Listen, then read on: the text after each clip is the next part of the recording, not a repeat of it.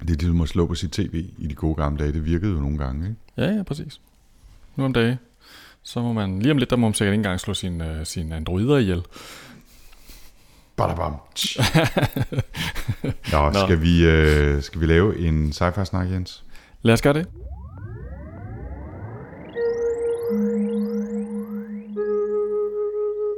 Velkommen til Sci-Fi Snak. Med science fiction. Og med snak. Med Jens Jarl Poder. Og Anders Høgh Nissen. Velkommen til.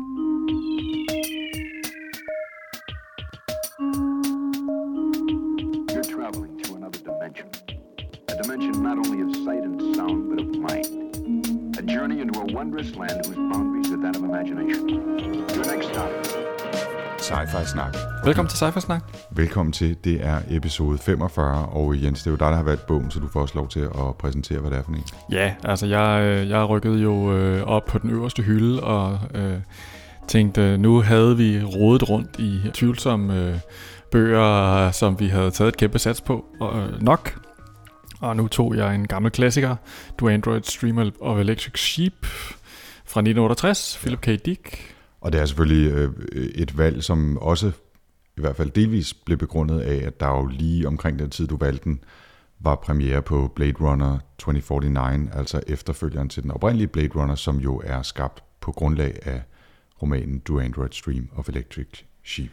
Ja, og den kommer vi jo nok lige omkring og slår en krølle omkring, når vi er færdige med at snakke om, om bogen, tænker jeg. Må det ikke vi gør? Jeg synes, vi skal vende filmen, øh, og der kan jo stadigvæk være nogen, der ikke har set den, og øh, derfor bliver det nok lidt spoileragtigt til sidst. Øh, men altså, bogen kommer vi i hvert fald til at tale om det første stykke tid, så der synes jeg, man skal lytte med, ikke? Jo. Ja. Ja. Men øh, før vi kaster os over Do Androids, som jeg lige nu har tænkt mig at kalde den, fordi den fulde titel er simpelthen for lang, så øh, tager vi lige som sædvanligt en siden sidst, Jens, og øh, du har smidt nogle nyheder i dokumentet. Ja, altså, øh, for det første kan man sige, at vi har fået set øh, Blade Runner 2049. Mm. Det kommer vi til at snakke om senere. Øh, ellers har øh, altså en anden science fiction film, der er kommet op, er jo Thor Ragnarok. Ja, ja, ja, du, øh, du øh, ser overbærende ud, men øh, nu er vi altså over i øh, total 70'er sci-fi porno øh, med rumskibe, og altså i virkeligheden det, der er lidt sjovt ved øh, Jack Kirby's øh, og Stan Lees Thor tegnefilm, eller ikke tegnefilm, men tegneserier, er jo, at oprindeligt så var de sådan rimelig spacey, altså øh, sådan, sådan lidt... Øh, Ja, måske næsten det, det tætteste, man kan komme på sådan noget øh, europæisk tegneserie sci-fi. Sådan meget øh, vildt og øh, frodigt i sin fantasi.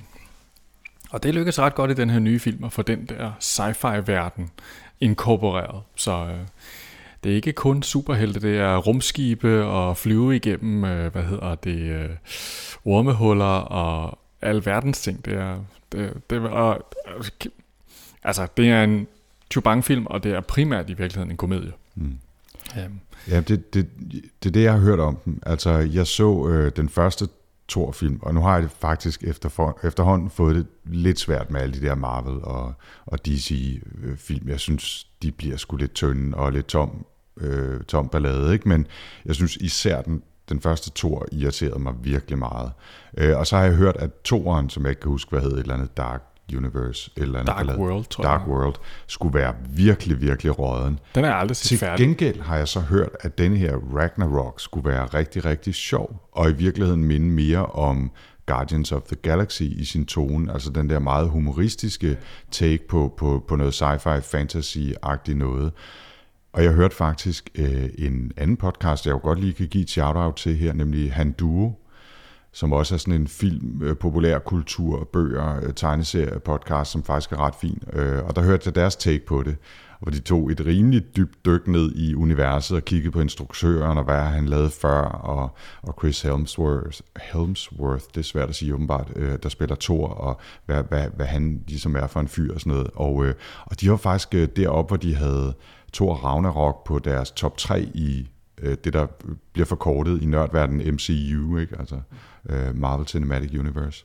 Øh, så, så åbenbart er det en god film, og traileren så der også sådan lidt hør-hør sjov ud, men de var altså klapser på låret, tårer i øjnene, grineture. Øh, jeg ved ikke, hvordan du havde det. Jamen altså, jeg, jeg var rigtig, rigtig glad. Jeg har også set den to gange nu. Okay. Øh, jeg kom til at se den i Imperial øh, først, og så Kom tænkte til. jeg... Ja, nå, Mm. øh, og så tænkte jeg lidt... Øh, det var faktisk ikke lige så fedt, som jeg havde regnet med.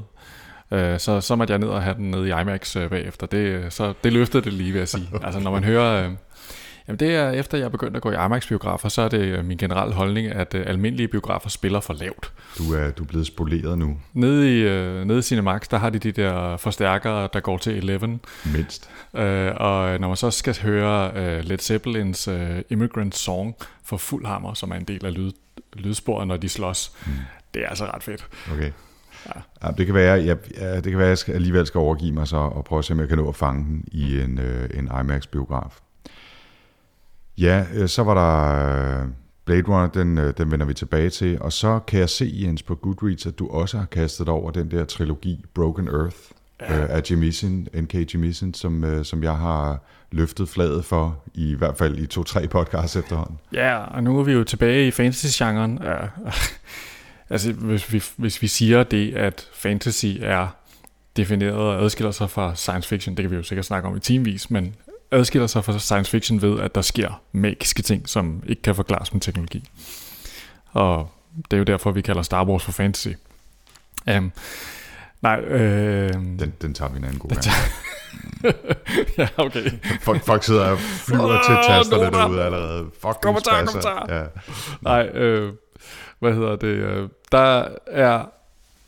Altså, det, det er virkelig, virkelig godt, synes jeg. Jeg synes, det, Hvor langt har du nået? at jeg, er- jeg blev færdig med etteren i går og downloadede toeren med det samme. Ja, ikke? Jo, det, det er rigtig, sådan, man har det. Og den slutter jo også virkelig. Den første bog slutter jo virkelig på en, en bombshell, ikke? Altså, oh, det må man sige. ja.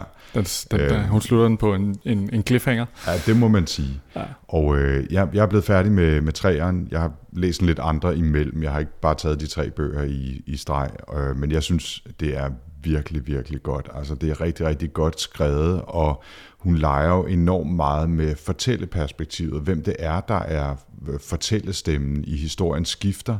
Øh, der er en du fortæller oven i købet, ikke? Altså, hvor, hvor det, det, man læser er, du gør sådan og sådan, du tænker sådan og sådan, ikke? Og det er også ret usædvanligt i sig selv. Og nu skal jeg ikke spoile noget, men, men den, der fortæller til dig, øh, er jo også en karakter, man i lang tid ikke regner med vil være den, der fortæller til dig. I hvert fald, det gjorde jeg. Jeg regnede i hvert fald ikke ud. Øh, Så, så jeg synes, den er både, hvad kan man sige, historiemæssigt, indholdsmæssigt og fortællemæssigt virkelig øh, spændende og anderledes. Og jeg vil nok sige, efter at have læst trilogien, som jo så til sammen rammer de der øh, 12-1400 sider eller noget af den stil, den kunne man nok godt have skåret 20% ned, uden at nogen var død af det, ikke? Men, øh, men når man tager den sådan lidt over, over tid, og måske læser nogle andre ting imellem, så, så fungerer det fint, og det er, det er et fint, rigtig fint univers at være dykket ned i, synes jeg. Mm. Jamen, øh, jeg, jeg er godt underholdt, og synes samtidig, at det er noget virkelig originalt. Øh, moderne fantasy er det jo, altså det, er jo, det, det falder jo i den her kategori af fantasybøger, hvor det, hvor det er, der er rigtig langt til dværge og elver og drager, ikke? Altså det, det, det er slet ikke en del af det. Det er mere det her med et, et mix af, at man kan gøre nogle ting, som man ikke kan gøre i virkeligheden. Ja, Altså, altså, det- det, det, det er mere Star Wars Magic, end det er, øh, hvad hedder det, Gandalf Magic, ikke? Jo, Et eller andet sted. jo er næsten mørkere på en eller anden måde. Altså, altså Og jeg mener mere, det, en, det handler mere om noget, noget kraft eller energi, der er integreret i universet, som nogen kan manipulere-agtigt, Ja. ja. end det er øh, kaste forbandelser og spells og sådan ja, noget. ikke? ja, præcis. Ja.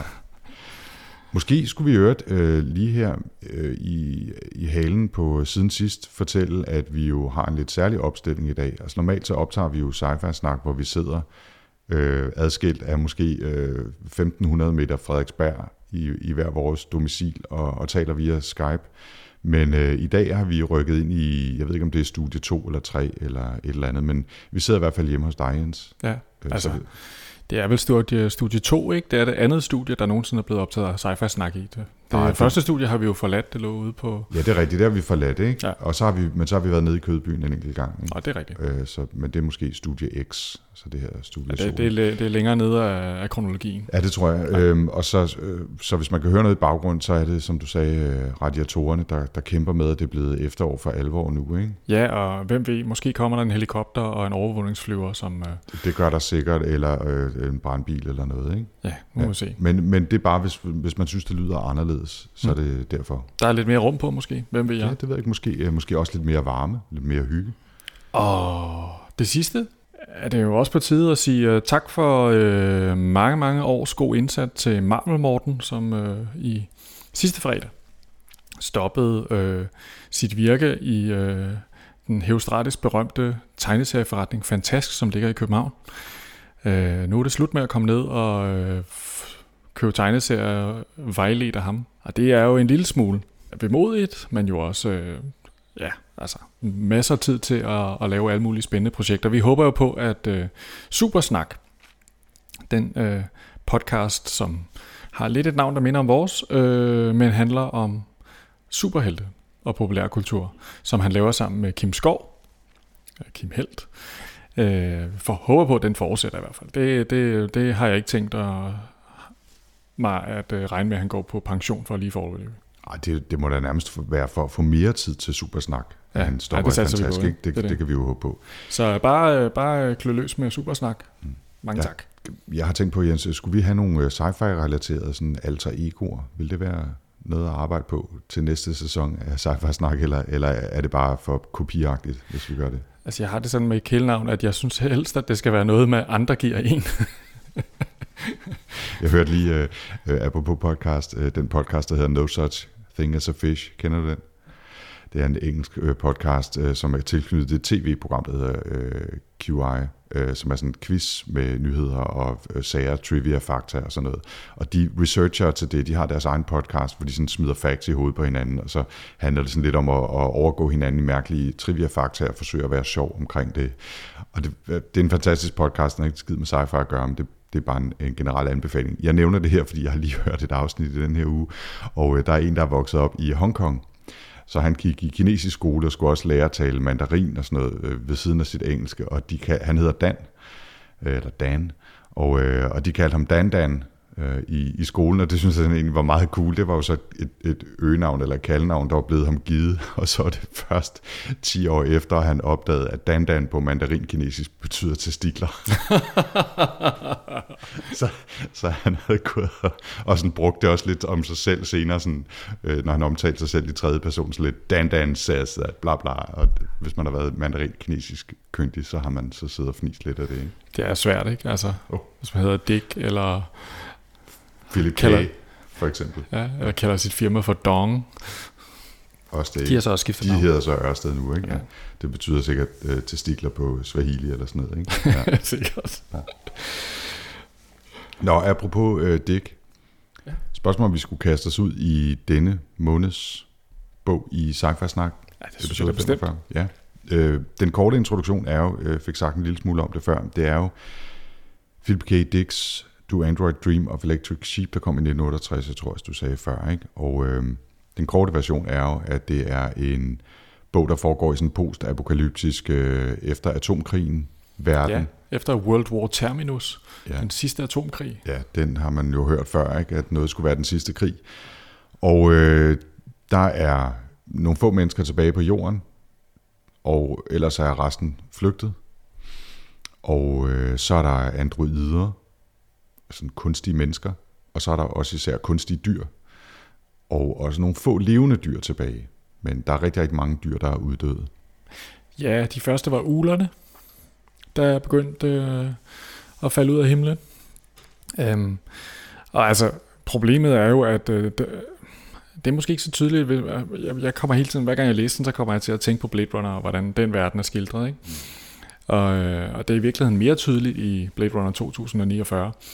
Uh, der bliver snakket meget om det her støv, Altså det her radioaktive støv, som hele tiden, det, det er ligesom, sådan, øh, ligesom snevejr hos dem, der, der er der sådan noget, øh, hvad hedder det, fallout, øh, og øh, der bliver reklameret for sådan nogle særlige cut pieces, man kan, man kan hvad hedder det, have på, som beskytter ens øh, testikler mod... Dandans. Ja, ens dandans mod, hvad hedder det... ja, øh, mod, hvad hedder det, mod den her øh, bestråling, ikke? Så, altså, menneskeheden er virkelig under pres, og der er dele af, af befolkningen, som jo øh, bliver sådan udstøtte. En af hovedpersonerne, John Isidore, er jo, er jo sådan en, øh, en, der bor for sig selv, fordi han i virkeligheden øh, han har fejl på sin genetik, som gør, at man ligesom, så bliver han ligesom udstødt fra det almindelige samfund. Mm. Øhm. Ja, ja, dem der er blevet tilbage på jorden, ikke? Jo. altså det er ikke ret mange. Det er dem, der er, netop har genfejl eller et eller andet, bliver betragtet som altså sådan subhumans et eller andet sted. Ikke? Øh, så er det folk, der er for fattige til at tage afsted og udstøtte hjemløse øh, samfundets bærme. Og ellers er alle jo stukket af til Mars. Og så, og så er der jo altså også nogen tilbage, som lever mere eller mindre normale liv, som af, af andre grunde ikke vil tage afsted. Der, vi har jo også politimanden Deckard, ikke? Og, og hans kone, og, og dem, der bor i hans bygning. Men der er, altså, der er masser af tomme bygninger tilbage i San Francisco, hvor der bare ikke bor nogen. Altså Isidore, han bor stort set alene i det der kæmpe store kompleks øh, kan vi vende tilbage til senere. Ikke? Der er jo nogen, der bliver tilbage, blandt andet dem, der skal holde, forsøge at holde lov og orden. Ikke? Men, ja, der er men, også, altså man kan sige, det er jo lidt uklart i virkeligheden, hvor, altså det bliver jo sådan lidt uklart efterhånden, når man læser den, altså øh, det her off-world colonies, hvor fedt er det egentlig? Altså er det i virkeligheden lidt en løgn, at man kan komme derud, og så er det meget bedre, eller jo, jo. er der i virkeligheden re- særlig rart at være på Mars? Ja. Men ellers så er den grundlæggende handling jo basalt set, at der er nogle androids, der er stukket af fra Mars og er kommet ned til jorden. Og Deckard, han lever jo af at være en Blade Runner, altså en, en som øh, sender androider på pension, hvis de har gjort noget, de ikke måtte, eller er kommet ned på jorden, hvilket jo betyder, at han skyder dem. Eller ja, og altså i bogen her, den version, jeg læste, der hedder det ikke Blade Runner, der hedder det bare en Bounty Hunter. Ja, det er rigtigt, ja. Blade Runner, tror jeg, det er noget, de opfandt. Ja, men du har fuldstændig ret, jeg, jeg blander det sammen. Ikke? Det gør man jo, når man har set filmen øh, 10 gange, og kun læst bogen 3. Nå, det, og, og de kommer jo virkelig til at stå rigtig meget og forstærke hinanden. De ting, som man, man ikke har med i Blade Runner, den, de står ud i uh, Du Androids. Ikke? Altså, det, man lægger mere mærke til de ting, som ikke er med i Blade Runner, når man læser bogen, synes jeg. Ja, helt sikkert. Og så er det, og det vender vi sikkert tilbage til senere også, sjovt, hvad det er for nogle ting, der er kommet med fra bogen i den nye Blade Runner 2049, øh, især omkring miljøskildringen af universet. Det synes jeg er ret sjovt. Øh, det kan vi jo vende tilbage til. Skal vi, skal vi lige hurtigt tage Philip K. Dick, før vi går Ja, lad os gøre det. Mere i bogen. Altså, øh, nu sidder jeg jo og, og smuglæser her i en uh, Wikipedia-artikel, ikke? men altså, han, han blev født i 28 og døde i 82, så han nåede lige at se uh, den første Blade Runner-film. Ikke? Han har skrevet en hel del science fiction romaner og også short stories, uh, noveller, og rigtig, rigtig mange af dem er jo blevet brugt som inspiration i hvert fald for filmatisering eller tv-serier eller et eller andet. Ikke? Jo, og i virkeligheden, altså Blade Runner var jo den første øh, af hans, øh, hans værker, der sådan for, virkelig slog igennem. Og det blev jo, hvad hedder det, øh, det blev øh, hvad hedder det, starten på, at man begyndte at tage hans ting og lave dem om til science fiction film. Så Total Recall uh, er We Can Remember It For You Wholesale. Jeg ved ikke, hvorfor han skal lave sådan nogle svære titler. Nej, de er, de er uh, lange og besværlige. Minority Report hedder heldigvis kun Minority Report i virkeligheden. Ikke? Altså der, der er virkelig, virkelig mange originale idéer i Dicks bøger, og heldigvis så har dem, der har lavet film af dem, har været gode, synes jeg, til at tage dem som forlæg, men også give sig selv nogle friheder. Og det, og det, jeg vil sige, det, det er jo nu ikke med alle sammen, der er lykkedes lige godt. Øhm, Blade Runner selvfølgelig, siger jeg, ublu et, øh, et mesterværk, og det synes jeg faktisk stadigvæk, det er. Jeg genså den, inden jeg var inde og se den nye, og, øh, og den holder altså virkelig, virkelig godt, synes jeg. Total Recall, ja, måske mere et kuriosum, ikke? men den har nogle ting. Øh, Minority Report synes jeg jo er rigtig fed. Så er der A Scanner Darkly, som jo er totalt eksperimenterende film med sådan noget underlig mix af tegne, tegne, tegnet og live action, sådan lidt uh, ala Aha-videoen Take On Me, som alle kan huske, hvis de voksede op i, i slut 80'erne. Ikke? Og, øh, og så er der så også en totalt skæver, der som den, der hedder The Adjustment Bureau, med øh, Matt Damon, så vidt jeg husker, som er fuldstændig ligegyldig, altså fuldstændig ligegyldig øh, science fiction film. Jeg kan høre, at du kan flere, end jeg kan. Men når man bevæger sig igennem hans værker, så synes jeg, der er, hvor at, at man kan læse andre science fiction forfattere, ikke? og så kan man ligesom sige, de kører ligesom deres ting. Det er ligesom det samme, altså måske nærmest serier, de skriver. Så øh, Dicks bøger er jo stærkt forskellige. Altså, der er meget stor forskel på de tematikker, han undersøger i sine bøger. Der er kæmpe lang forskel på The Man in the High Castle øh, til det her. Øh, og, og, og Ubik, som vi jo ja, har læst øh, ja. i episode med øh, tidligere i Sci-Fi Snak, ikke? Ja. Øh, som, som er noget helt andet igen. Øh, det var faktisk lige præcis øh, The Man in the High Castle, som, som jeg vil nævne, som jo er blevet en tv-serie. Jeg tror, det var Amazon, der finansierede den. Jeg har faktisk ikke set den. Nej. Øhm, jeg har hørt godt om, om den, men den fik lidt blandede anmeldelser. Men, men nogle af dem, jeg sådan, som, som regel lytter til, sagde, at den faktisk øh, havde nogle gode ting i sig. Og den foregår jo sådan totalt sært øh, alternativt univers, hvor Tyskland vandt 2. verdenskrig og så videre. Men det er en anden snak. Ja. Altså som forfatter er han jo, er han jo vildt eksperimenterende, ikke? og det, øh, det giver jo nogle, synes jeg, vildt spændende bøger. Og, og så var han øh, produktiv, altså igen, hvis jeg lige skal, skal hvad hedder det, snyde lidt og, og læse fra Wikipedia, så skrev han 44 romaner og omkring 120-21 noveller, og han døde som hvad, 53 år gammel. Ikke? Altså han har været sådan forholdsvis produktiv. Ikke?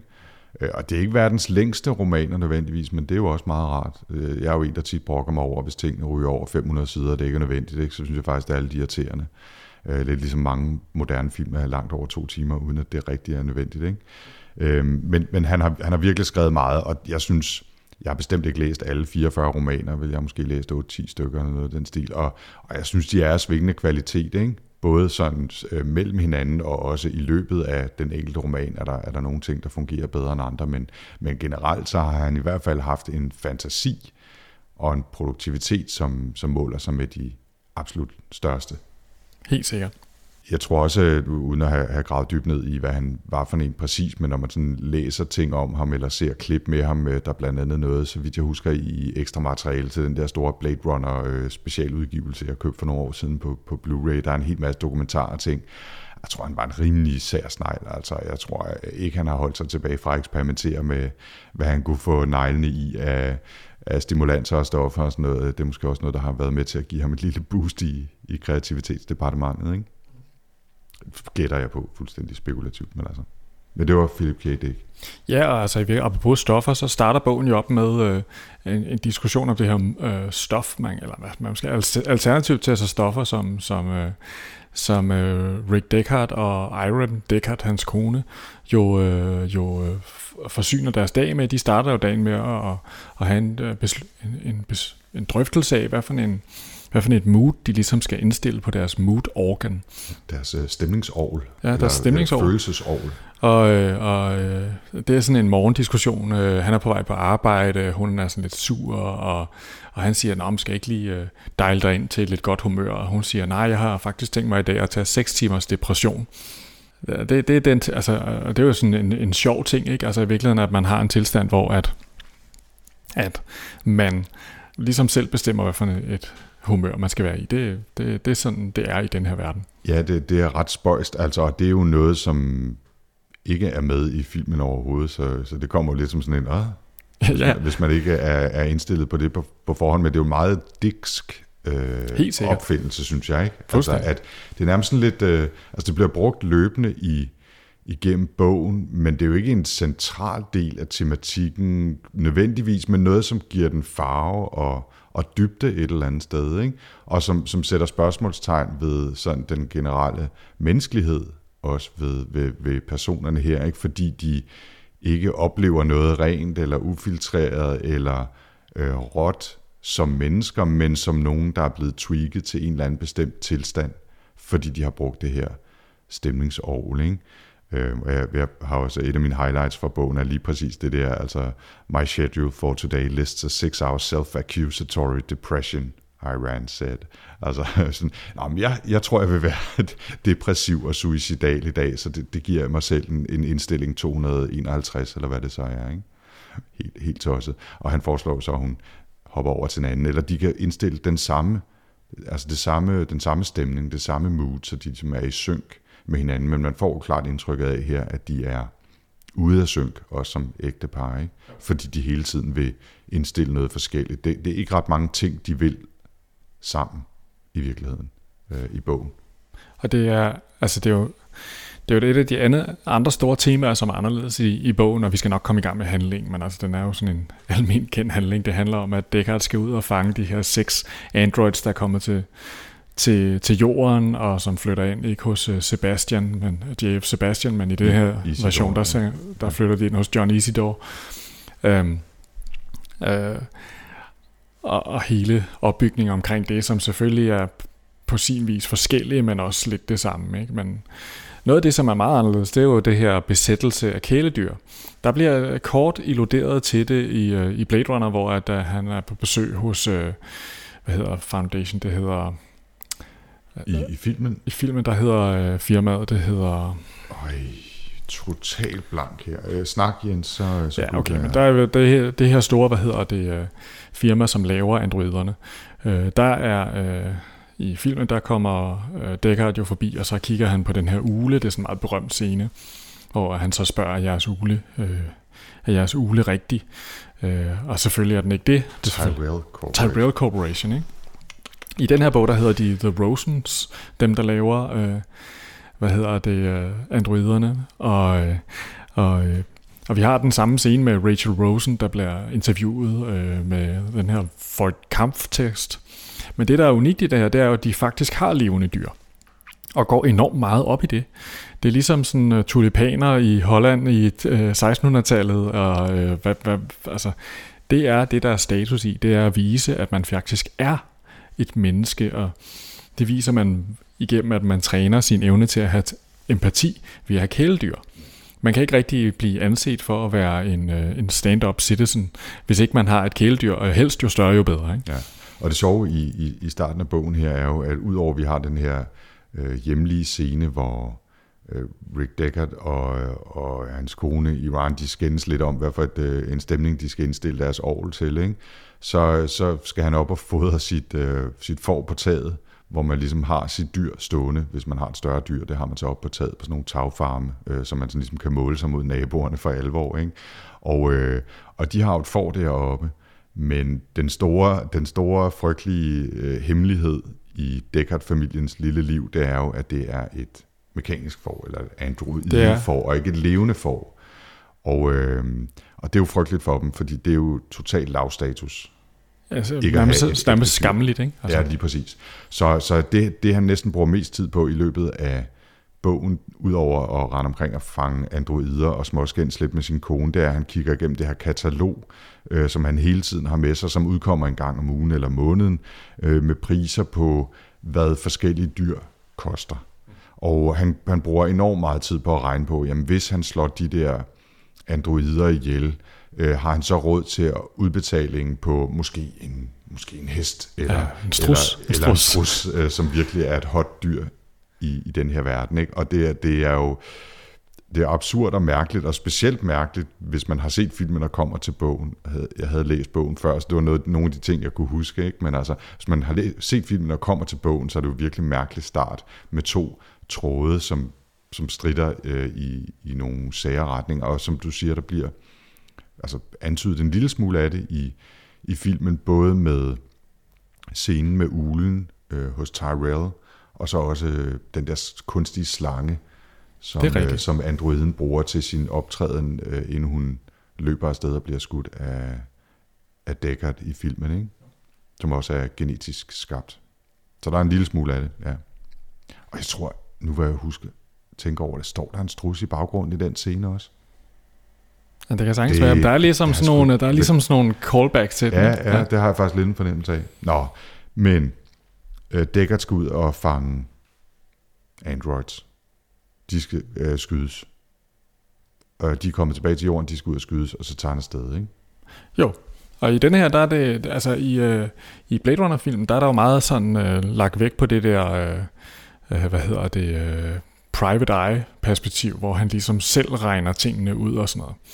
den del af det er egentlig ikke så fremtonet. Der, er, der er ikke så mange scener, hvor, han, hvor det ligesom går op for ham, at nu kiggede jeg på et fotografi, og jeg så zoom ind til sektor 4 og forstørre og gør klart. Og det er der egentlig ikke her. Der får han bare nogle adresser udleveret af Bryant, som, som, som også øh, hvad hedder det, hedder Bryant i den her film, eller i den her bog, øh, og, og så får han nogle adresser, og nu har de fundet ud af, at hun hedder Luba Luft, øh, den her operasanger, øh, er en andro- android, og nu må han hellere komme afsted og slå hende ihjel. Og så følger der jo så, hvad jeg synes var en af de sære sekvenser i den her bog, som jeg havde lidt svært ved at takle. Øh, hvor han, efter at have, have været taget hen til Luba her, hun, øh, hun øh, nægter på det bestemteste at være android, og tilkalder en, en politimand, en, en anden detektiv, og så følger der sådan en lang, mærkelig scene, hvor, hvor Deckard bliver taget med tilbage på en politistation, som er en anden politistation, og øh, kommer i kontakt med nogle andre betjente, som måske eller måske ikke er androider, og mistænker alle andre for at være der. Deckard bliver anklaget for at være android, og hele, hele den sekvens var, jeg ved ikke, om jeg måske var lidt træt, da jeg læste den, men jeg synes, det var nærmest psykedelisk rodet med, med hvem der, der mente hvad om hvem, og øh, var, var det bare mig? Altså, ja, men, altså det, det er sådan en, øh, nu vender vi hele verden på hovedet øh, scene, ikke? Øh, vi øh, tager hen til en politistation, som Deckard slet ikke, ikke ved eksistere. Øh, alle de her, de snakker som om, hvad er det, du snakker om med, med dit politikorps? Det findes jo slet ikke. Øh, det er jo det her. Altså det er sådan lidt, øh, som læser, så sidder man jo og tænker, hvad, hvad, hvad er, er det ham, der er galt på den, eller er det trick, eller hvad er det? Det viser sig at være trick, og, øh, og nogle af de her androids har, øh, har infiltreret politiet. Øh, men der er jo så samtidig en, øh, en anden bounty hunter, der hedder Phil Resch, som er en eller anden, han er en kold skid. Øh, og der er han så kold en skid, at det, det, det tyder på, at de bruger også en anden test. De bruger ikke for kampteksten, de bruger en anden test af, af androider. Meget mærkeligt. Nå, men, øh, men det bliver simpelthen et issue, hvorvidt at ham Phil Resch der, om han er en android. Og så viser sig, at det er han ikke, selvom han opfører sig fuldstændig som en. Ikke? Altså et stort element i den her bog handler om empati og androidernes mangel på empati. Og menneskenes evne til at holde sammen i et fællesskab. Der bliver snakket, øh, skrevet enormt meget om det her med, at androiderne er øh, sådan nogle enkelte øh, personer, de har ikke det her, den her mulighed for at, øh, at tænke på andres behov. Altså de er sådan nogle solotyper. Øhm, og det er det, som kendetegner hvad hedder det, mennesker, det er, at de kan, øh, de kan tænke på hinanden og føle empati for hinanden. Yes. Det er jo det, der gør også er basis i den her for et kamptest, hvor man snakker om, at øh, du får en bog, den er lavet af babyhud. Hvad gør du? Og sådan noget. Alle de der spørgsmål øh, som sådan prøver at få reaktion ud af folk. Men der er også en helt øh, central øh, del i den her øh, kultur, også den her mercerism. Øh, der er sådan en øh, religion nærmest, som, som, hvor at, som handler om det her med at føle hinandens smerte. Og det gør man så igennem, at man, man, man sidder med sådan en boks, der hedder en empathy box, eller hvad fanden, ja, jeg kan ikke huske. Ja, man, noget, ja man sætter sig, ideen er, at man sætter sig øh, som sådan en slags øh, øh, ritual, sætter man sig og holder fast i at håndtage på den her øh, boks, og så øh, bliver man transformeret, transmogriffet øh, mentalt ind i sådan en scene, hvor at øh, øh, den her profeten Mercer, han er på vej op ad et bjerg, og der bliver kastet sten efter ham, og man har så sådan nogle fælles oplevelser og snakker med ham her Mercer, øh, og man er i communion med alle mulige andre på samme tid. Øh, og man og kan så opleve, at der bliver kastet sten efter en, så man ligesom tager denne her smerte, som Mercer i virkeligheden er udsat for, den får man selv på sig, og man kommer ud af den der oplevelse med, øh, altså man kan komme ud med at have rigtige sår på huden, fordi man har fået en sten i knolden. Det er meget syret. Men jo essen, det essentielle øh, forskel på mennesker, det er, at de her androids, de kan ikke, de kan ikke øh, deltage i det her. Øh. Så på den måde er mercerism jo den her oplevelse af i virkeligheden, jeg forstår ikke, hvorfor man ikke bare sætter, i stedet den der for et kamptest, hvorfor man ikke bare sætter dem til at bruge den der boks. Det er faktisk en meget god point, det har jeg tænkt over. Men altså... så, har der, så har der ikke været nogen... Så det meget nemmere. ja, så har der ikke været nogen bog. Øh, ja, så, så det er den ene ting. Og så øh, kører der jo også et, øh, et, et tv-show. Altså noget det, som, som er nærmest sådan et, øh, et øh, 30 timer i døgnet tv-show, virker det som om. Øh, Buster Friendly. Ja, Buster ja. Friendly and his friendly friends. Ja, som er et fantastisk navn til et tv-show. Ikke?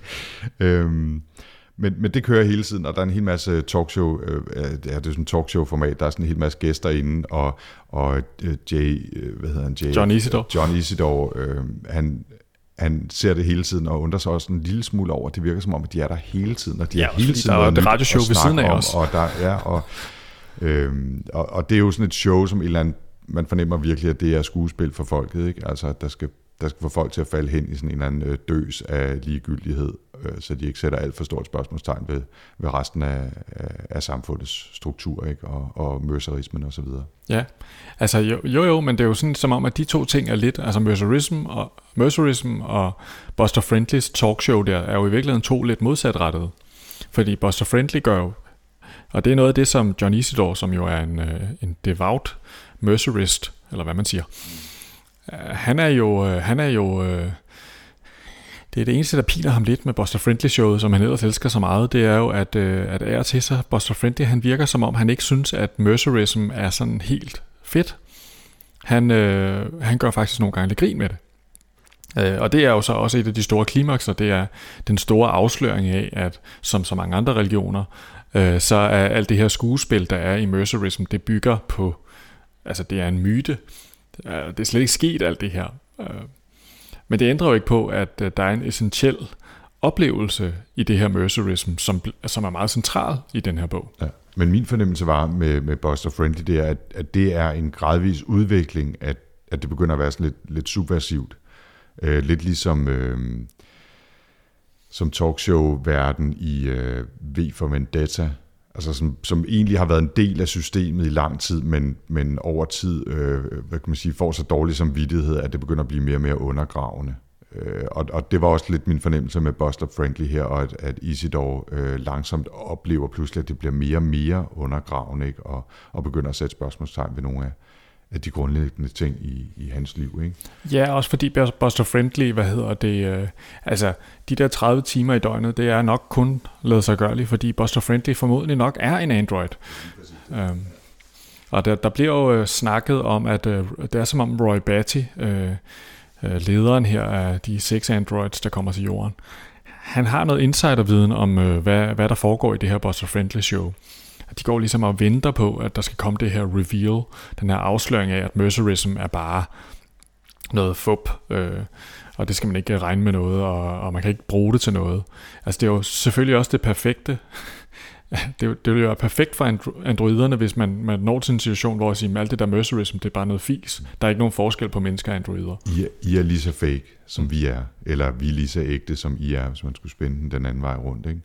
Men det er jo parallelhistorien i øvrigt, skulle måske lige sige her, at øh, vi følger øh, Isidore, parallelt med, at vi følger Deckard, øh, detektiven, og ligesom i filmen, øh, så kommer Roy Batty, og her er det så hans kone, hedder hun Irma? Irmgard. Irmgard, ja. Øh, Batik, og så Pris kommer hjem og bor hos, øh, hos Isidore, mens de sådan lidt går og venter på, at, at, øh, at afsløringen skal komme om Mercer, og, og at tingene ligesom skal eksplodere. Og de går også i virkeligheden bare og venter på, at der kommer en eller anden Blade Runner, kan man sige, øh, øh, Bounty Hunter.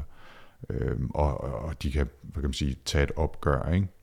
Og øh, Roy Batty, som øvrigt her i bogen, bliver stadig med et T i stedet for to T'er, som han gør i filmen, hvilket er meget mærkeligt. Øh, han, han er jo deres leder, og virkelig en... Øh, han, han er også en barsk fyr, ikke? Altså, oh, træls fyr. Hvor, det, må, det må man sige. De er, de er heller ikke så søde over for Isidore. Øh, men det er de jo heller ikke rigtigt i, i filmen. De, de udnytter ham jo i ret, i ret vid udstrækning. Ja, ja. Nå, men altså, der, altså, der er jo ikke sådan, at der er jo ikke noget i bogen, hvor at androiderne opfører sig på en måde, sådan at man skal følge med dem. Man kan, man, man kan jo godt se, der er jo de der scener, hvor at de bliver kede af det, fordi at hinanden er døde. Det er der jo også i filmen, ikke? Altså, øh, Betty og Irmgard er, og da Pris dør, altså de reagerer jo på det, og bliver kede af det. Øh, men der er ikke, altså der er jo, øh, en central scene i bogen er jo der, hvor at øh, de finder, øh, John Isidore finder en æderkop. rigtig levende æderkop, den er sikkert monster mange penge værd, tænker jeg. Men det er i virkeligheden ikke det, som øh, uh, Isidore går op, af, går op i. Han er, han er bare fortryllet af, at den findes. Og, øh, og de her uh, androids, de sidder og siger, hvor, hvorfor skal den have otte ben? Kan vi ikke bare nøjes? Og så begynder de så at klippe ben af og se, hvordan den reagerer på det. Og det er jo sådan den helt centrale scene, hvor man, man får den der fornemmelse af, ja, de er de gør noget, der er monstrøst, som et menneske ikke vil acceptere. Ikke? Ja ja, altså sammenligningen mellem mennesker og androider i bogen handler ikke om, at vi skal synes, at androider er menneskelige nødvendigvis. Den handler i højere grad om, at vi skal se på vores egen menneskelighed, om den nu er så menneskelig, som vi går og tror, om vi har så meget empati for hinanden, om vi formår at kommunikere, om vi formår at føle ægte. Altså, androider er ikke nogen, vi skal holde med. De er nogen, der bliver brugt som, øh, som et spejl for, for os. Så, jo, jo, men det er jo også, altså det er jo slaver. De, man tager jo noget, som har en, en egen bevidsthed, og så op, behandler man, som om man ville gøre behandle de sorte i, i USA, ikke? I, i, uh, i under slavetiden. Øh, man, man, og man, den, det tilfører jo en råhed til en selv. Man kan jo godt se, at de der, som man behandler sådan, altså det, det er jo det, som Descartes han kæmper med i løbet af bogen. Ikke? Han begynder at tvivle på, kan jeg overhovedet fortsætte med at have det her job. Fordi han ser Luba Luft, som øh, jo er en fantastisk operasanger, viser det sig. De laver dem godt, de der androids. Hun kan bare træde ind på en operascene, og så kan hun synge som nogle af de bedste operaplader, han nogensinde har hørt. Ikke? Og der får han jo den her store tvivl, om han overhovedet kan øh, pensionere hende. Øh, han får jo en tvivl ved det arbejde, han laver. Altså hele den der eufemisme om at retire dem, er jo også noget fis. Ikke? Øhm. Det, det er sjovt, eller ikke sjovt, det er interessant. Jeg kommer lige til at tænke på en undersøgelse, som, øh, som jeg læste om at, at lave interview med en af hovedpersonerne bag øh, for nogle år siden, som de har lavet på MIT, hvor, øh, hvor de havde taget sådan nogle små legetøjsinsektrobotter, der hedder Hexbots, som har seks ben, som i virkeligheden ikke kan meget andet, end de sådan bare kan kravle lidt rundt på bordet. Og så havde de taget en, en håndfuld af dem og inviteret nogle folk ind i laboratoriet, og givet dem en hammer og bedt dem om at smadre de der hexbots, og de koster altså 5 kroner stykke, så det var ikke som om, at de havde fornemmelsen af, at de ødelagde noget af stor øh, monetær værdi. Og, og der var sådan nogen, der var sådan lidt, hvorfor skal jeg gøre det? Men okay, bum, knald, ikke? Og så, så lavede de et tilfarende forsøg, hvor de sagde, øh, I skal smadre, øh, og den her lille grønne hexbot, den hedder Frank, og den orange derovre, den hedder Alice, og øh, så var der pludselig ikke nogen, der kunne overhovedet. Og det siger jo en lille smule om, hvor lidt der skal til i virkeligheden, at vi skaber en følelsesmæssig relation til et stykke mekanik eller, eller noget kunstigt. Og jeg bringer det op her for, for at sige, at det som Deckard jo i virkeligheden også skal gøre, altså han, anskud fra en vis synsvinkel, så skal han jo bare slukke for en maskine. Og det burde jo ikke være noget, der gav nogen følelsesmæssige udfordringer, eller moralske eller etiske udfordringer. Men blandt andet fordi de ligner mennesker så meget og opfører sig som mennesker så meget og kan være øh, kreative og synge smukt, som Luba kan, jamen så er det selvfølgelig noget, der i bund og grund må føles som om, at han rejser omkring og slår andre mennesker ihjel. Nå, men det er vel også fordi, at den er bogen, den undersøger vel, hvad er liv og hvad er, liv, hvad er ikke liv. Præcis, ikke? præcis. Øh, bogen slutter af med, at øh, Descartes står ude ved sådan noget ørkenagtigt og er nærmest øh, efter at have været et med Mercer i sådan en eller anden øh, vision, han har haft, øh, hvor han jo kommer tilbage til at tænke, jamen der er ikke noget galt med Mercerism, han har, det skal man, altså han, han går nærmest i et med Mercer. Han har haft en oplevelse. Ja, mm. øh, så finder han en, øh, en tusse, øh, og, og tænker, jamen det er jo et af Mercers egne dyr, et af Mercers yndlingsdyr, en tusse, tager han med hjem og, og viser til Iran der hans kone. Og i løbet af 5 sekunder finder hun ud af, at det er bare en elektrisk tusse, der... Hun der. finder en lille klap på maven af den, ja. og tænder slukke. og finder de ja. to AAA-batterier ind i den. Ja. Øhm, og, øhm, og der siger han jo sådan, om, man, øh, om han er ked af det. Altså normalt vil han jo have skældnet sindssygt meget mellem et elektrisk dyr og ikke et elektrisk dyr. Det har været hele hans problem. Det har været, at hvis han dog bare kunne slippe af med sit elektriske får og få en levende ged, som man jo gør på et tidspunkt, mm. for ganske kort. Ja, ja det, det holdt ikke så længe. Indtil den blev slået ihjel. Mm-hmm. Øhm, så, øh, så her der er han sådan lidt, nå, ja, okay. På den anden side, så øh, de her elektriske ting, de har jo også deres små, øh, øh, de har jo også deres liv, selvom det er nogle, øh, nogle, nogle hårde liv, de lever. Øh, så der, der, der er han jo ligesom igen, han, han fastholder det der perspektiv om, at, at, øh, at det er i virkeligheden levende væsener. De er bare levende på en anden måde. Ikke? Ja. Og det er jo også det, som er hele den interessante. Altså det er jo det, som, det er jo den knivsæg, som hele, også Blade Runner-filmen hele tiden lever på. De lever på den der, vi kan godt se, det er lidt forkert, det der. De er jo levende. Det kan godt være, at de ikke er levende på den måde, som vi godt kunne tænke os, men det er jo ikke det samme som en maskine. Nej, øh, øh, skal vi skille mellem biologisk liv, biologisk liv, som er kunstigt skabt, og så måske ovenkøbet, øh, altså digitalt liv, vil vi spørge om i, i vores tidsalder, ikke? Øh, der er jo ikke særlig meget om, hvordan de er skabt, de her androider. Øh, det, det henligger lidt i togen i virkeligheden, øh, øh, også i øvrigt i, i filmene. Bortset fra, at det er noget med gener og et eller andet, men derudover... Ja, det, så, det bliver ikke, altså det er ikke sådan, at man kan åbne dem op, og så har de batterier i, så det, de er ikke elektriske, ligesom nogle af dyrene er Nej. på den måde. De er sådan på et eller andet måde bio, biologiske. Ikke? Jo, men, øh, men derudover så får vi ikke øh, sindssygt meget at vide om det.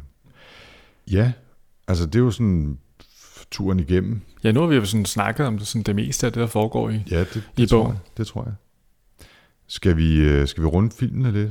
Nej, det nej jeg, jeg vil lige sige, knytte en sidste ting til, til bogen her. Nu sidder jeg lige og kigger på mine uh, highlights fra, fra da jeg læste den.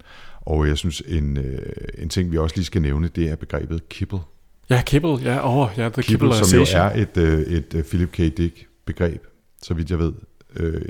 Og det betegner jo alt det nyttesløse bras og nips, som akkumulerer sig i ens liv, hvis man ikke øh, passer på. Øh, ting, som pludselig øh, ligger i hjørnerne, eller står på ens bord, eller ligger nede i tasken, eller øh, som man pludselig har i lommerne, uden at man rigtig øh, ved, hvor det kom fra, og, og hvad det skal bruges til, og det akkumulerer, det er meget, meget svært at, at slippe af med, fordi hvis man kigger væk, så, øh, så multipliceres kibbel omkring en. det er i hvert fald det, han skriver. Og, øh, og, og det er faktisk meget sjovt. Øh, han skriver blandt andet, øh, No one can win against kibble, except, except temporarily and maybe in one spot. Altså, så man kan måske få kontrol i en meget lille område i meget kort tid, hvor der så er rent og minimalistisk og smukt. Men øh, på et tidspunkt, så, så kigger man væk, og så, så lykkes det ikke længere. Og øh, øh så siger han i slutningen af citatet her, It's a universal principle operating throughout the universe. The entire universe is moving toward a final state of total, absolute kibbilization. Ja, det er, er, det er genialt, det er genialt citat. Det er Isidore, der fortæller det der. Ja, det er så godt set. Uh, så, så det skal også lige med. Det er jo i virkeligheden entropi, ikke? Altså, jo, jo, men, uh, men på sådan en, en hverdags nips agtig måde. Ikke? Ja, det er fordi, at han bor jo også, altså det, det, er, det er rigtigt, det er fantastisk, de der scener, hvor han står der midt i det der hus, der er ved at falde fuldstændig fra hinanden. Uh, Pris er flyttet ind i en lejlighed nede under ham, hvor der bare er fyldt med kibbel, ikke? Jo. Den er totalt kibblificeret. Ja. Det er et godt begreb. Jeg tror, at kibble i på amerikansk, der vil du sige kibble, det vil det være en, en del af en hundemad. Altså noget hundetørfoder. Nå, no, okay. Mm. Men øh, filmene skulle du måske også lige have med. Ja, det synes jeg da. Ikke nødvendigvis uh, bore dybt ned i dem, men, øh, de skal have en kommentar eller to med.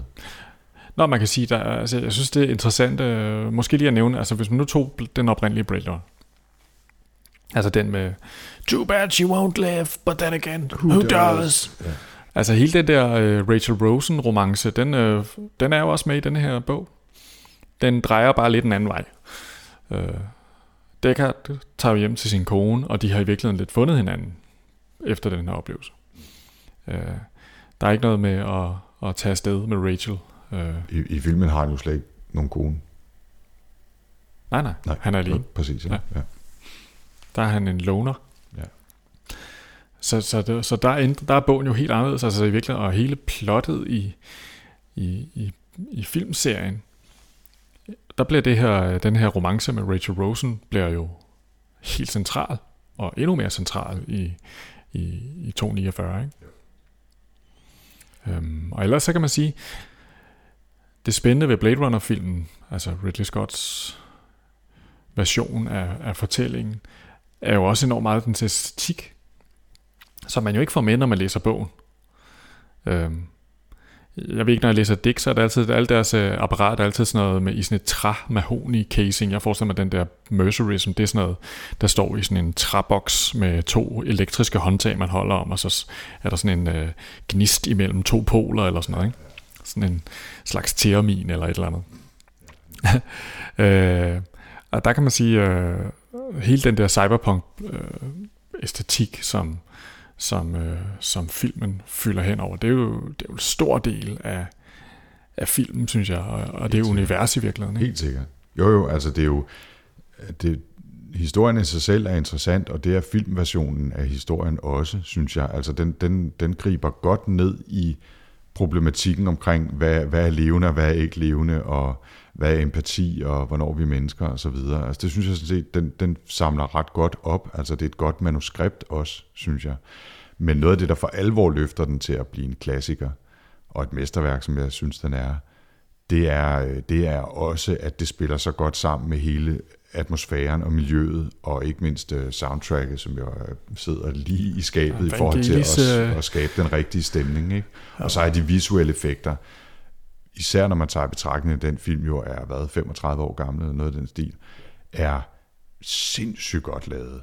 Altså, og jeg, jeg sad lige og, og genså den på Blu-ray her for relativt nylig, og det er ikke sådan, man sidder og tænker, ah, jeg, jeg kan godt se, det er spåndplade derovre bagved, eller et eller andet, det holder sindssygt godt. Altså, der er nogle ting omkring, hvordan de forestiller sig, teknologi vil være i 2019, eller hvornår det nu er, den skal forestille at foregå, med, som, som er i skoven, og det vil, det vil det jo stort set altid være, når man skruer tiden 30, 40, 50 år tilbage og prøver at, at lade dem forestille sig, hvordan verden ser ud i dag, så rammer de stort set altid forkert, ikke? fordi det er altid noget med rumrejser og flyvende biler, og meget lidt med, med digital teknologi og internet. Ikke?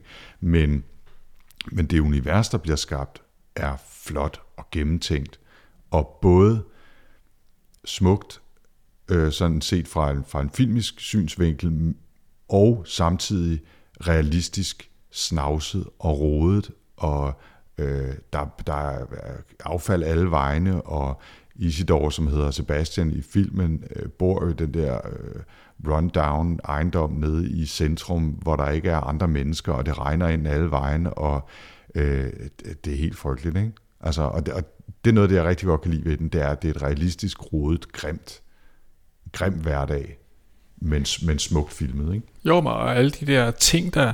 Altså, sådan en scene, hvor han går ind i sådan en øh, mærkelig øh, shop, øh, hvor man kan komme ind og få kigget på et slangeskæld, som er sådan en, som er sådan noget fra sådan en japansk øh, elektro, øh, hvad hedder det, øh, mall, altså sådan småt og grimt og rodet og primitivt, men samtidig højteknologisk det er jo sådan en ting, som bliver sådan en trope i cyberpunk.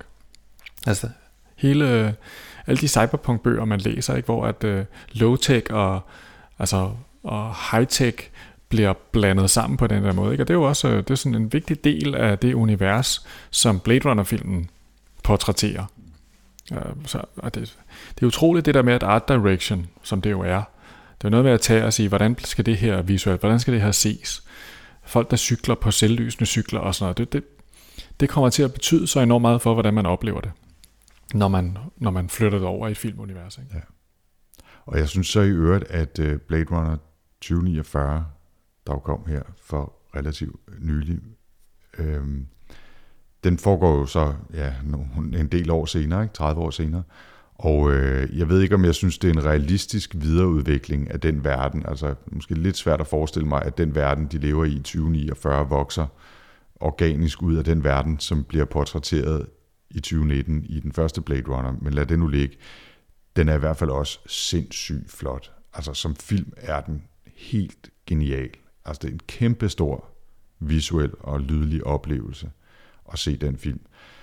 Og så synes jeg også, at historien er fantastisk. Øh, jeg vil sige, jeg har, øh, jeg har bookmarket mange artikler og øh, set mange podcasts, som jeg egentlig havde tænkt mig at læse og lytte til, som handler om, nå, men lad os så grave ned i og se, hvordan hænger det egentlig sammen, og hvor er de ømme punkter, og hvor er plothullerne, og hvad kunne det ene betyde, og hvad, hvad kunne det andet betyde, og så videre, så videre. Men jeg har egentlig ikke haft lyst, fordi jeg synes, det var så stor en oplevelse at se den film, at jeg er ikke rigtig parat til, ikke før jeg har set den gang nummer to i hvert fald, til at tage de der diskussioner om, hvad der hænger sammen eller ikke hænger sammen. Altså det var lidt sådan, jeg havde det, da jeg så Matrix også i sin tid. Det synes jeg også var en kolossal oplevelse, som virkelig øh, både filmisk og historiemæssigt var fantastisk, og som jeg stadigvæk synes er, er en genial film.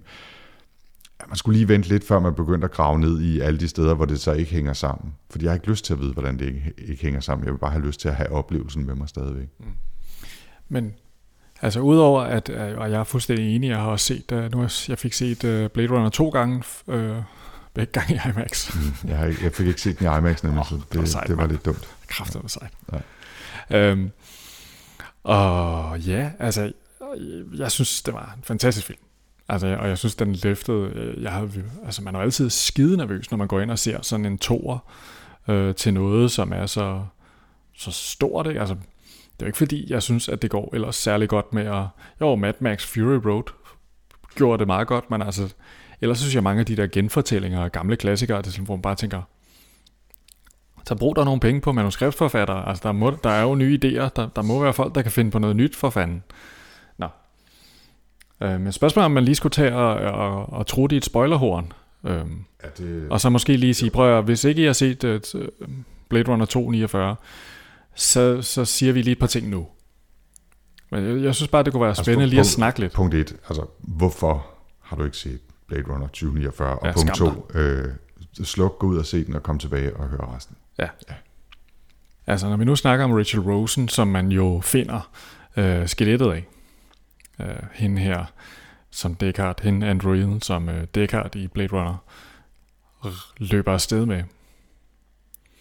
Altså hele den der Øh, det, det er sjovt, at det, som i virkeligheden er en lille deviation fra bogen, bliver altså det, at han ender med Rachel Rosen og, øh, og flygter med hende.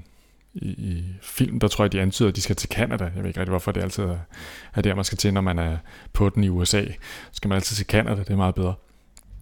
Um, men men det, hele den der, den her bog handler jo om, at Tyrell, da han skabte Rachel Rosen, lavede en helt særlig Android, den her Nexus 6, men uden de begrænsninger, der lå i, i en Nexus 6-serien. Normalt, så øh, i, i Blade Runner, der er de jo begrænset til sådan 6 års levetid, eller 4 års levetid. Ja, jeg tror det er 4, ikke? Ja, og det er jo den helt centrale tilføjelse, der blev lavet i Blade Runner. Det er i virkeligheden det her opgør mellem Roy Batty og Tyrell, øhm, og faren møder sønnen og alt det der. Det er sådan meget, øh, ja, ja. meget sådan øh, øh, mytisk-agtigt. Øh, men der bliver det ikke, hvad hedder det, øh, der bliver det snakket om, som om det er sådan en ting, der er designet ind i robotterne, at de ikke kan blive ældre. Hvor at i, øh, i du Androids, der er det bare sådan, det er. Man har ikke fundet ud af, hvordan man laver den der fornyelse af cellerne, så de, de, de dør bare. Altså, man, man kan ikke rigtig få man kan ikke, den der fornyelse, den der kiblisation, som foregår, som mennesker jo i virkeligheden modstår. Øh, robotter, de forvandler sig langsomt til skrot, sådan er det bare. Uh, men det bliver jo sådan det helt uh, centrale tema, at man i virkeligheden, øh, Rachel, ikke nok med, at hun levede uendeligt, eller hun levede et fuldt liv, som i virkeligheden i Director's Cut-versionen, som var den anden version, der kom ud i midten af 90'erne, der slutter den jo af med, at man ligesom får sådan en afslutning, hvor man får at vide, at Rachel Rosen ikke havde den her begrænsning, og de kunne fortsætte med at leve sammen, bla bla bla. Det er de så skåret væk i The Final Cut. Det er der ikke. Nå, men altså bare lige. Ja, ja. Der er meget, meget sjovt med. Ja, der, der er mange ting at holde styr på. Af den samme historie. Der er mange ting at holde styr på. Men, øh, men det her, øh, det der så er tilføjet i den her, det er jo så, at hun kan få børn. Og det blev det, der blev et centralt tema i, hvad hedder det, i, i 249. Øhm, og hele mysteriet om, hvor det er barn henne, og hvem er det barn. Det synes jeg var, altså, var ret spændende. Ja. Altså, og jeg er lidt bange for, at øh, de nu laver en træer, så hvor der så går sådan Matrix Revolutions i den, hvor det sådan ligesom...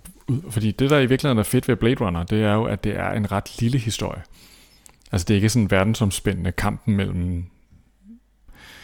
Men der bliver ligesom lagt nogle, ja. nogle spor ud til, ja. at ja. der kommer en eller anden World War World War Android. Ja, man kan godt være en lille smule nervøs for, om det, Ja, skal, det- om det skal fortsætte. Ja, Øhm, det, jeg, jeg håber faktisk, de stopper her.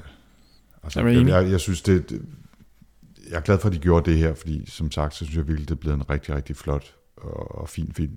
Men jeg har meget svært ved at forestille mig, at det kan lykkes to gange. Ikke? Øh, og, og, og det vil være rigtig kedeligt, især hvis det gik i den der, hey, nu laver vi lige øh, 500.000 CGI Androids, der skal slås mod nogle andre i et eller andet sært øh, fremtidsscenarie i Las Vegas med store statuer og, og mærkeligt gylden lys, og, og øh, dækker, der sidder og drikker Jack Daniels, eller hvad det er, han drikker, ikke?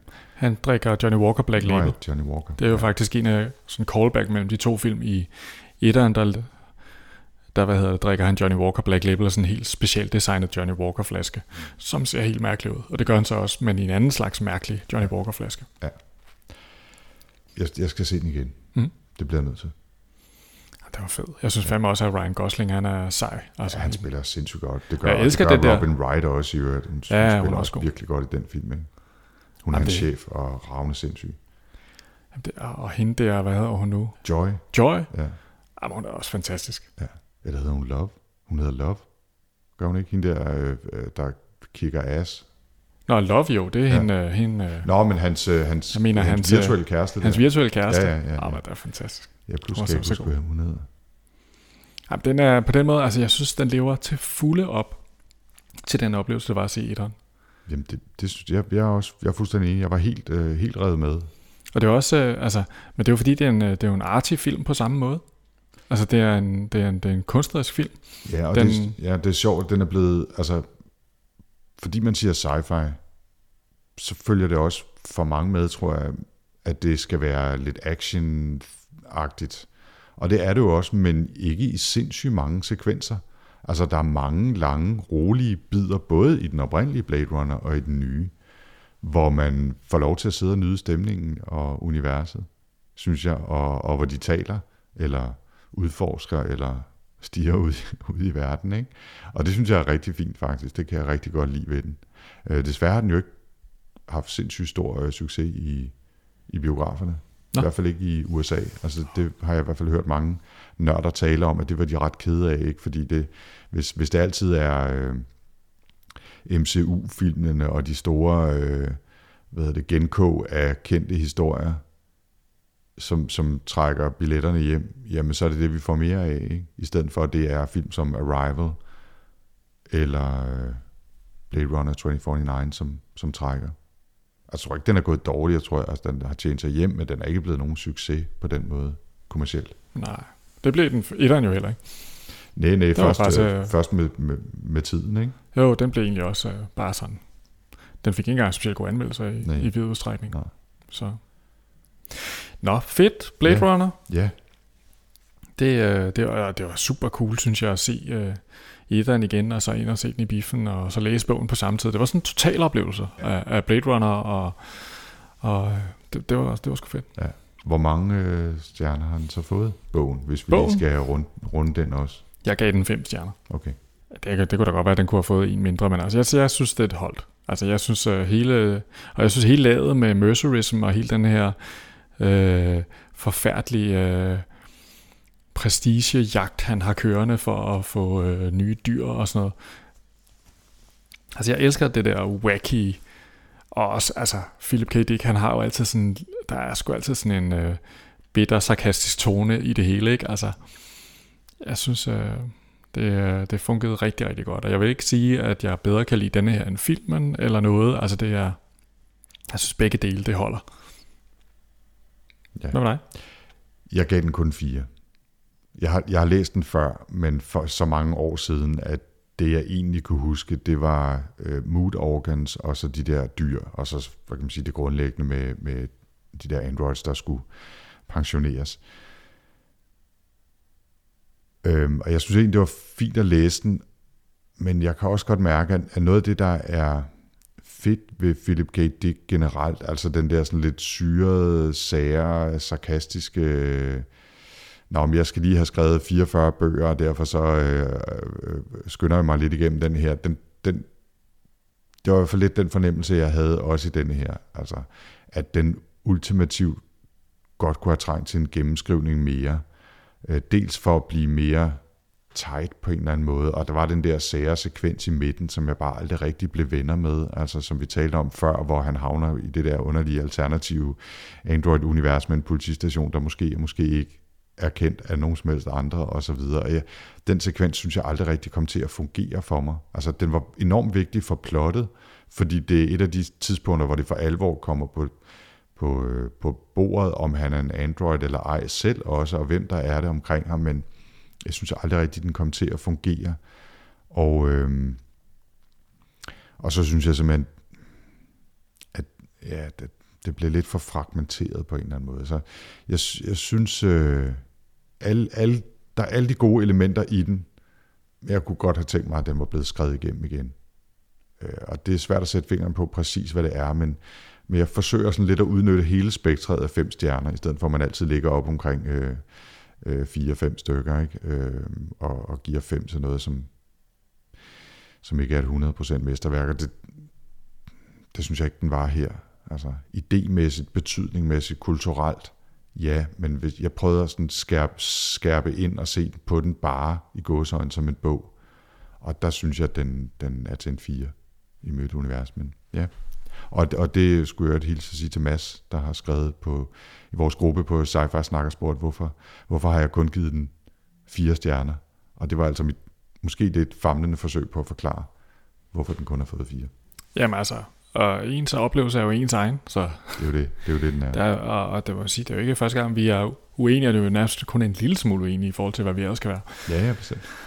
Så, øh, så ligger der en øh, papirbog her på mit bord. Skal vi lige øh, Ja, det var, det? det var egentlig meningen, at det skulle have været en del af siden sidst. Ja, det glemte øh, Men det glemte vi, så nu sniger vi den lige ind her, inden vi snakker om, hvad vi skal læse til næste gang. Mm. På Twitter bliver jeg kontaktet af en, der hedder Andreas, som har et forlag, der hedder Cosmos, øh, som udgiver science fiction, gammel science fiction. Og han spurgte, om han ikke måtte sende os en bog, uden nogen øh, krav om noget som helst, men fordi han synes vi skulle læse den. Og det sagde jeg, at det, det måtte han da gerne. Så, så nu nævner jeg en bog her, som hedder Vi, af Yevgeny Samyatin, som er øh, russisk sci-fi fra, øh, hvis jeg ellers husker ret, 1922 eller noget af den stil. Øhm, og står der her? Øh, bum, bum, bum, bum, bum. Ja, 1922 blev manuskriptet udgivet, og øhm, den har vi fået. Den glæder jeg mig til at læse. Også bare fordi det er en papirbog. Ja, tak fordi, Og fordi det, altså, det er jo næsten så klassisk science fiction, som man kan komme, i hvert fald hvis man taler om, hvor tidligt det var. Ikke? Og øh, om det bliver en officiel sci-fi snakbog, det må vi lige vurdere, når vi er, har taget hul på den. Men tusind tak. Øh, skulle der være andre derude, der sidder og får lyst til at, at sende os bøger, som kunne være mulige sci-fi snakbøger, så er, er I velkommen. Men altså, tusind tak til, til forlaget Kosmos, som, som lige skal have et lille kip med fladet her. Øh, ikke fordi vi er købt for at sige det, men fordi jeg synes, at det kom fra en, en glad lytter, som havde Nå, lyst til altså, at, også, at give os et tip. Der er også tale om øh, en entusiast sci-fi læser her. Ikke? Altså det, ja, det, det er ikke noget, man gør for sjovt, det der. Det er et kærlighedsprojekt, som, øh, som, øh, som øh, altså den slags, er jo bare respektværdigt. Helt sikkert. Ja. Helt så øh, Godt. jeg skal vi lige bladre, nu, nu læser de første 20 sider og hader den, så kan det godt være, at det ikke bliver en sci-fi snak. Ja, nu må men ellers er der måske en chance. Ikke? Hmm? Godt. Så den skulle lige nævnes. Og det er ikke fordi, vi ikke ofte bliver øh, opfordret til at læse noget, som ikke er en engelsk bog, som vi læser på vores Kindle, øh, og del af en serie på 20. Nej, der, der er mange forslag derude, som, men vi, vi har, altså vi laver måske 10-12 af de her om året. Der er jo grænser for, hvor mange bøger vi kan nå at læse og få med i sci snak. Med mindre der skulle sidde nogen derude med, øh, med 10.000 kroner om ugen til at smide efter, så, så kan det godt være, at vi overvejer at opgradere produktions hastighed, men det, det tvivler jeg ret meget på kommer ja, til at ske. Øhm, og, men altså, det er jo bare for at sige, altså, at den hovedparten af den feedback, vi går, det er i virkeligheden i, imod de mere tænksomme og meget, øh, meget gerne over i noget europæisk sci-fi. Det er i virkeligheden den vej, øh, det, det trækker ja. når, på feedback. Så. Ikke desto mindre, så øh, har jeg valgt, at den bog, vi skal læse til næste gang, er ikke-europæisk ser gammel sci-fi. Det er øh, en bog, en forfatter, der hedder Hugh Howey. Jeg ved ikke, om du nogensinde har læst noget af ham. Navnet siger mig noget. Han blev kendt for sådan lidt på samme måde som Andy Weir, der skrev The Martian, hvor han havde skrevet en hel masse sådan, nærmest serielle bøger.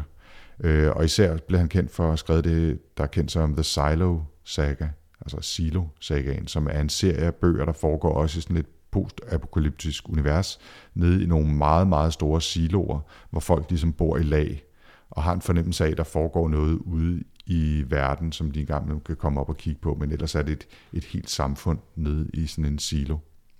Øhm, det, den øh, øh stødte jeg på for ja, efterhånden 6-7 år siden, og, øh, og den, er, den er super fed. Altså, der, jeg ved ikke, hvor mange, der kom der fire eller fem bøger i den, i den øh, serie. Og øh, han har også skrevet nogle enkelstående bøger. Jeg har læst en, der hedder The Shell Collector, som i virkeligheden... Den har du nævnt før. Ja, og den er nemlig... Den, den foregår også sådan lidt et, et post-klimakatastrofe-univers, men det er ikke sådan rigtig sci-fi på den måde, men det er bare en meget, meget poetisk, fin lille bog om, hvordan de her skaller, man kan gå og samle på stranden, også kan blive sådan en, en slags forbindelse tilbage til, til verden før katastrofen. Nå, men hans, øh, en af hans nyeste sådan standalone bøger, den hedder Halfway Home, og det er sci-fi, det er ud i rummet og knald og ballade. Og øh, den fik jeg lyst til at læse, fordi jeg ikke synes, vi nødvendigvis skulle kaste os ud i at gå i gang med hele øh, Silo-sagaen, eller nogle af hans andre sådan serielle øh, romaner, men fordi jeg synes, vi skulle læse noget af Hugh Howey. Fedt. Så det er Halfway Home. Jeg tror, den er fra 2014. Og, Okay. Ja. Så også noget nyere. Også noget nyere, og også noget rumballade. Men øh, ja, udover at de fire linjer, der står om den på hans eget site, så har jeg faktisk ikke rigtig vel vide mere om den. Jeg vil bare kaste mig ud i at læse den. Ah, fedt. Det vil jeg glæde mig til. Jamen, det vil jeg også. Ja. Det var vel det. Ja. Jeg tror, det var en af de længere, var det ikke det? Det er vi er på en time og 12. Hold nu kæft. Ja, men der var meget snak om, Anders. Ja, der er også et par film, vi smed ind i. Ja, det var sådan en, øh, en pakkeløsning. Ja, det var En boksløsning. Director's Cut. Præcis. Ja. Lang og hård og bliver bare ved og ved. Tak fordi jeg måtte komme på besøg her i øh, studie 2, et eller andet på Ja. Frederiksberg. Det var, det var hyggeligt, Anders. Øh, Det roder helt vildt, men øh, nu skal vi lige øh, pakke ned, og så, øh, så glæder jeg mig til at gå i gang med at læse Hugh Howey, og indtil da, så er man jo altid velkommen til at kigge forbi sci Eller man kan besøge vores gruppe Sci-Fi Snak på Goodreads yes. og komme med anbefalinger. Der er masser af gode anbefalinger. Vi Ja. skal nok gøre vores bedste for at forsøge at vælge i hvert fald et par af dem. Det kan være, at vi skal prøve at lave en opsamling på et tidspunkt af alle de ting, vi efterhånden har fået anbefalinger på. Uh, fordi det kunne også være, at der var andre, der var interesseret i at høre det. Det synes jeg er en god idé. Jeg er også blevet opfordret til, at vi skulle øh, lave noget, der handlede om at, øh, ja, gode startbøger på, hvad hedder det, sci-fi. Hvis man skulle i gang med at læse sci-fi, hvad skulle man så starte med? Det, det var, Måske øh, skal vi prøve at lave en eller anden julespecial Ja. næste gang, hvor Det vi, hvor vi ud over Hugh Howey her, samler lidt op på nogle ting, øh, laver nogle lister, kommer med nogle anbefalinger og sådan noget. ja, og skal bare lave en julespecial, hvor vi laver lidt, hvor vi ikke snakker om en bog, men lige samler lidt op. Det God kunne idé. måske være meget god idé. God idé. Vi har også øh, fra tid til anden jo øh, lavet sådan en, øh, en lille snak af, hvad kunne vi bedst lide af det, vi læste i år. Og du er jo nået op på et eller andet øh, 54 bøger eller sådan noget. Ja, jeg, har, jeg har slået min reading challenge i Ja. år. Det har jeg også, det har jeg også, men øh, det er også snydt lidt. Det, er jo, det, det må man gerne. Nå, men øh, mere om det i fremtidige sci-fi snakke. Ja. Tak for i dag, Jens. Tak for det. Kan du have det godt? I lige måde. Hej.